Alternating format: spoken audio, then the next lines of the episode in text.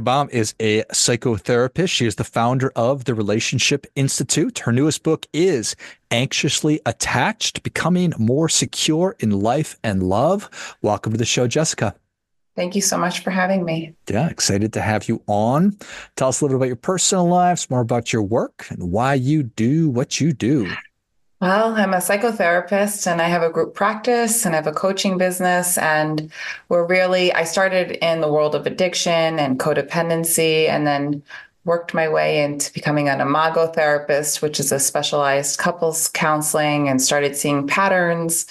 And in my own life, of course, um, I think you know anybody who goes into this field has also personally struggled. So just really learning about relationship dynamics and attachment theory which led me to my book anxiously attached. Um, you know struggling with codependency my whole life um, and in my personal life and then treating it in my practice really learning how to heal it and seeing what works and and then diving into attachment theory which really is at the root of all of it. Um, led me to want to write this book for myself the book I needed and the book that I'm sh- sure so many other people have already told me they needed. So that's how I, I got there. It's a very short version of how I got there. I appreciate that. Human beings have been meeting each other and forming relationships and having babies for really, really, really, really long time. Was it always hard, or did we move along into modern living and hit some kind of an inflection point where it just got extra hard? A good question. I feel like it's getting harder because uh, people's attachment systems are getting a little bit more insecure, and that has to do with evolution and technology and the transactional nature of our world and how we kind of don't understand the nature of relationships quite the same. And there's almost too many options and too easy to like discard. And, you know, there's just, it's a lot going on. It's a harder world. And I also think people don't understand how hard relationships, how much work they entail. So there's a lot of our culture just wants instant gratification and wants now. So after the initial honeymoon phase, many people, you know, they they don't stick out stick it out to do the deeper work. So it's it's a lot. It is a lot. Yeah. Relationships are their work. They really are. It takes it takes a lot of work and it takes a certain type, you know, you have to be willing to look at yourself and kind of look inward and understand what is really yours. Do I what is really yours? Tell me more about that.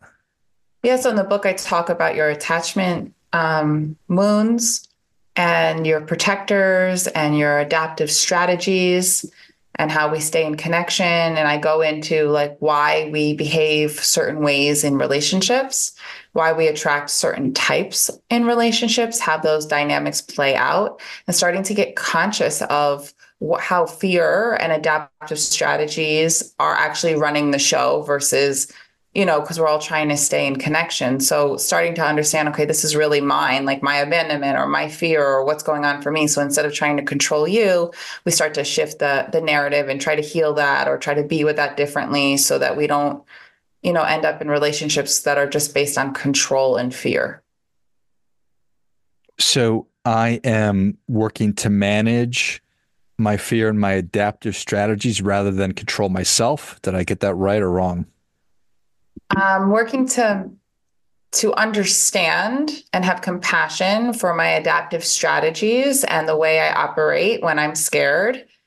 And once I understand that and get to the root of the fear or the wound, we we could heal it and then there's more space or neuroplasticity that gets built and we might have more options in, ter- in terms of how reactive we get in relationships. We might have more awareness we call it dual awareness into understanding like oh this is what's really going on versus you're doing this to me. We'll, we might get out of projection easier. Um, we might have more compassion for our partner and how they're actually adapting and trying to survive and start to see them through another lens where do I pick all this stuff up from? Do we all get it around the same time, just throughout life? My my my wounds, my protectors, my my adaptive strategies throughout life, but a, a good portion of how our nervous system is hardwired comes from our primary caregivers and our home. And so as babies, we don't come out fully developed. And so we're still kind of connected to our mother as a one unit, and we are still forming our nervous system. And depending on her nervous system, and we're connecting right brain to right brain, we will uh, form a sense of safety in terms of how responsive she is and how much she's co-regulating and so we we develop either an inherent sense of trust or anxious people they tend to feel like the ball's going to drop or they leave themselves and monitor the room although codependent traits or avoidant people kind of learn that they're not going to get their needs met so they shut down. So we learn a lot of this very very early before we even have what you would think of as memory.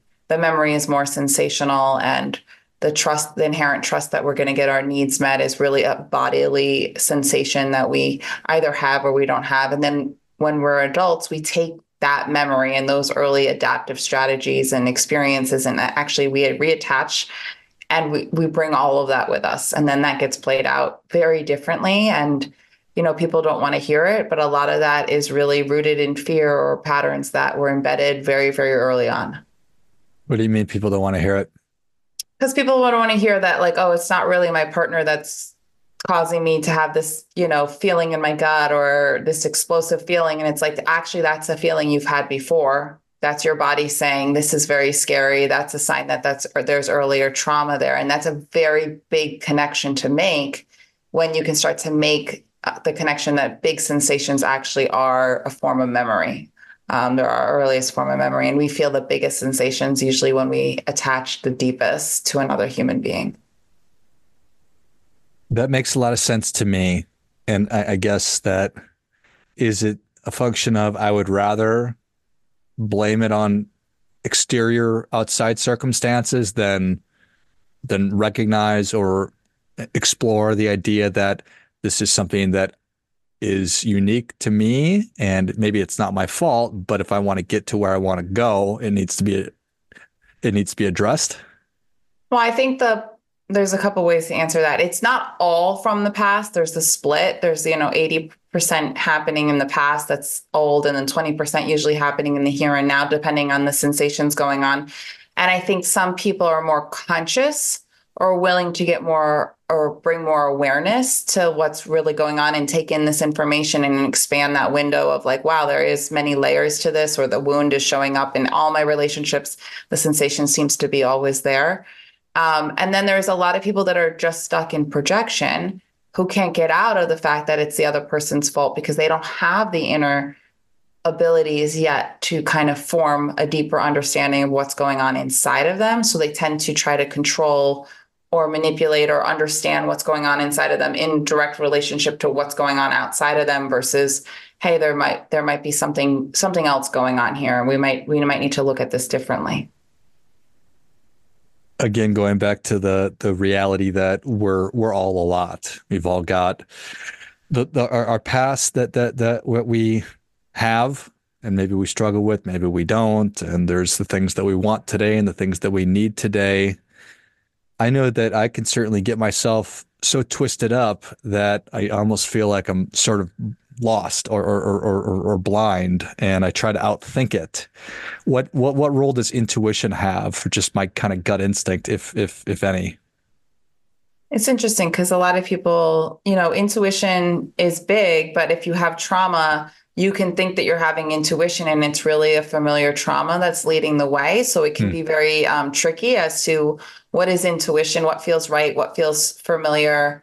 Um, and then sometimes even you can have the intuition all you want, but the allure or the red flags are there, and I can explain that, and you still kind of go diving in head first. So intuition isn't always accurate because trauma and and it, the past can kind of influence the decisions that you're making in the present, and you might not be conscious of that. Right. So my what I perceive to be my true north is is maybe has been knocked off by some kind of a trauma or core wound of some kind. It can be, you know, and I believe as human beings, and, and I do study interpersonal neurobiology, and this is proven that we're inherently designed to heal and go towards healing. So even if we pick an unhealing relationship or an there's a part of our body that wants to recreate to hopefully get conscious or hopefully become aware. That's the goal. I mean, I can say that I had to get conscious in the most painful situations. And sometimes it, it's through the suffering or through, you know, different situations that we feel are right, our intuition guides us. And they're not necessarily wrong if if they help us evolve and shift and change. And I've I've been lucky enough to have that experience. But when you're in that experience, you don't feel very lucky. No, no, it, it, doesn't sound like it would be a, a good feeling, or, no. or, or, or that you would feel very fortunate to be uh, right. to be having it. Not until I feel after. very lucky about this right now. Not until after. There's like a little bit of gratitude afterwards because it's shifted you. But yeah, during you feel like you've opened up Pandora's box. Right, right. My question was: Are we ever fixed? But I understand that that's crude and blunt. Perhaps you know what I'm trying to ask. We're never needing to be fixed. We're always whole and everything okay. we do makes sense, right? So, are we ever fixed? No, but I think we become more and more conscious and we become better at attending to what is coming up in our inner world and our outer world. And we develop more and more capacity to treat ourselves with that tenderness and love and others. So, our compassion and our our bandwidth um, expands and we're you know we we evolve but but we're always being touched and we're always being awakened and we're always being if you want to call it triggered but the intensity might change or, or the reaction might change or the viewpoint or the way we look at it or the way we respond eventually shifts. So it becomes, I wouldn't say it becomes easier. It does become easier unless something drastic happens, right? Like life is full of wonderful surprises and sometimes really hard surprises. So yeah, it gets easier, yes, and it gets deeper and more meaningful and we don't try to escape our own suffering quite as much and we become more resilient and we become more insightful as to how to handle things when they come up. The title of the book is Anxiously Attached Becoming More Secure in Life and Love. Is that what you hope for people as they engage in your work is to not to get fixed like I just described or or said and you did a great job of describing it but to then just feel more secure that I can handle this situation. I'm secure in my thought process. I'm secure in my interpersonal relationship with my loved ones people I care about yeah, and it's such a good question. Like, I want people to feel more secure in themselves, but I also want people to understand that everything they're experience makes sense and to make sense of their experience from a more compassionate way, from the neuroscience, from the way they develop. Because I think once we can start to understand we are the way we are, we shift in general and that there's nothing really wrong with us. This is how we adapted to survive. And so, I want people to understand that all their parts are okay, all their adaptive strategies make sense. And as you start to heal and your capacity to be with the uncomfortability and with and to attract support or healthy love, your ability to feel more secure expands because you start to experience you start to experience connection in a new way and you start to feel more secure in your connections and you start to pick different people to stay connected to, people who are more loving and present and nurturing and kind versus maybe what you would call like as a trauma bond or something that's familiar that, you know, recreates the wound and you're not you're not really in a healing process with it. So how do I know if I think that we all need to do this kind of work but how do I know if I need to maybe more than than somebody else? Oh, wow, that's a good question. Um, I think if you know that you need to do this work, you're just very lucky because you're already being called to do something a little bit deeper. But if you have struggled in the same type of pattern over and over again, and you know you have these deeper feelings of not feeling lovable or abandonment wounds, or, and you just feel like, you know what, I just want to really, I want to figure this out. I want to heal a little bit deeper. It's not that they don't show up, it's that really a lot of space and you know things shift around them and you're able to make healthier choices. So if if you're just sick and tired i know for me i was just sick and tired of being miserable.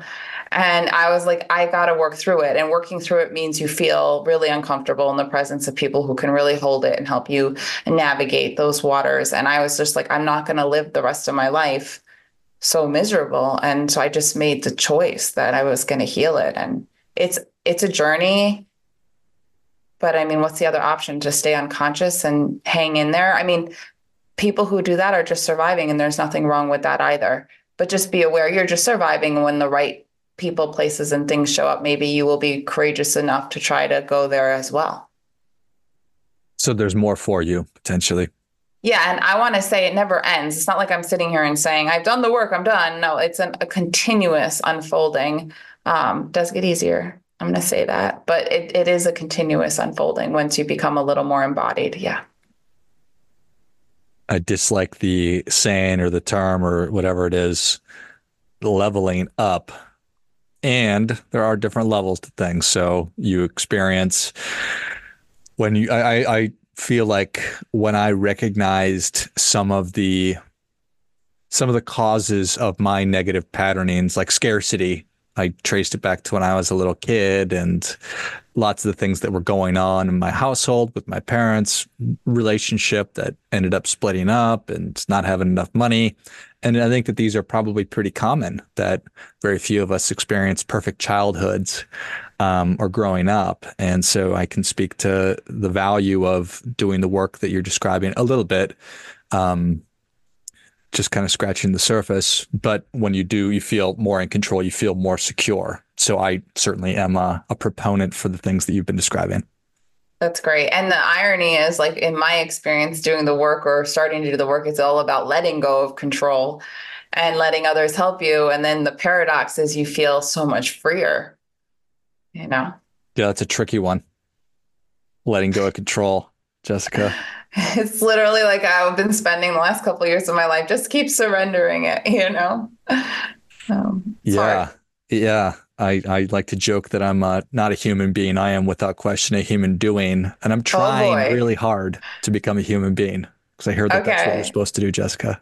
Yeah, and the human doing is really born out of survival. Like I must do to feel safe. If I'm not doing, then you know I'm not feeling as safe. So that's okay. That's where it's good that you know that. And I was a human freaking the biggest producer and human productive machine and and it was actually slowing down. It was very hard for me. It was so hard. One of the hardest things I've ever done. Those patterns that you've been talking about, Jessica. Yeah, yeah, those patterns. Delegating, trusting others, having space in your life to deal with what floats up. All that stuff is really hard. And I think you're one of many who are like, real I, I just remember clearing my schedule and being like in and and facing every single thing that I thought I would never have to face again. And and I get it. I get why we stay busy. It makes perfect sense. And yeah. It does, doesn't it? Mm-hmm. Yes. But you keep doing what you're doing, you're going to get what you always got. Isn't that how it goes? Or maybe on the yeah. first day of physics, we learned that an object in motion will stay in motion unless acted upon by an outside force and vice versa.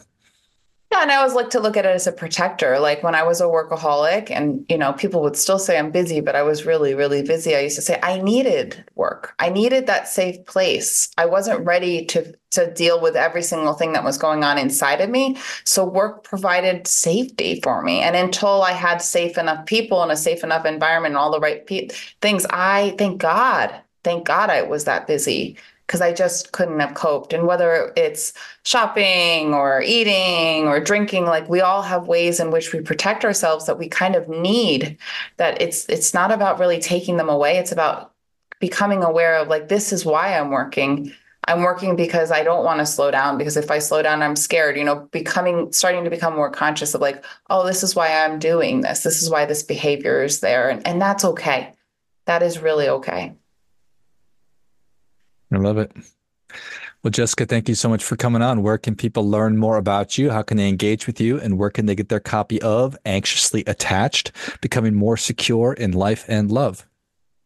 I'm all over the internet, but if you put Jessica Bauman, um, Anxiously Attached, uh, anywhere on Amazon, I'm in like 11 countries. I have a coaching business that's beselfful.com. And I have a private practice here in South Florida, the Relationship Institute of Palm Beach. I have a group of wonderful, like, clinicians that work for me and are trained with me and we are all you know versed in healing attachment wounds and codependency. So yeah just google me online. Luckily i, I pop up everywhere and the book is a wonderful i'm not just saying like it's a wonderful place to start. There's so much value and i put so much in that book. So a lot of people get a lot of healing experiences from that book. And if you read that book and it's working doesn't have to be me. You can just find a therapist, find someone, bring what comes up in the book to another human being because you do really need to heal in healing relationships, which is another whole topic. But thank you so much for having me for having me on today. Well, it was a pleasure.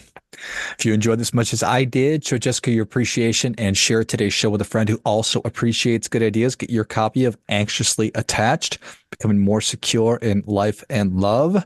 And I will link that in the notes of the show. Go to beselfful.com and check out the Relationship Institute of Palm Beach as well. And we'll link all of those in the notes. And um, dig in. This is a good starting point. And like Jessica said, um, hopefully you'll be able to to find some good tools and just get started in this process. Thanks again, Jessica. Thank you so much. Until next time, remember, do your part by doing your best.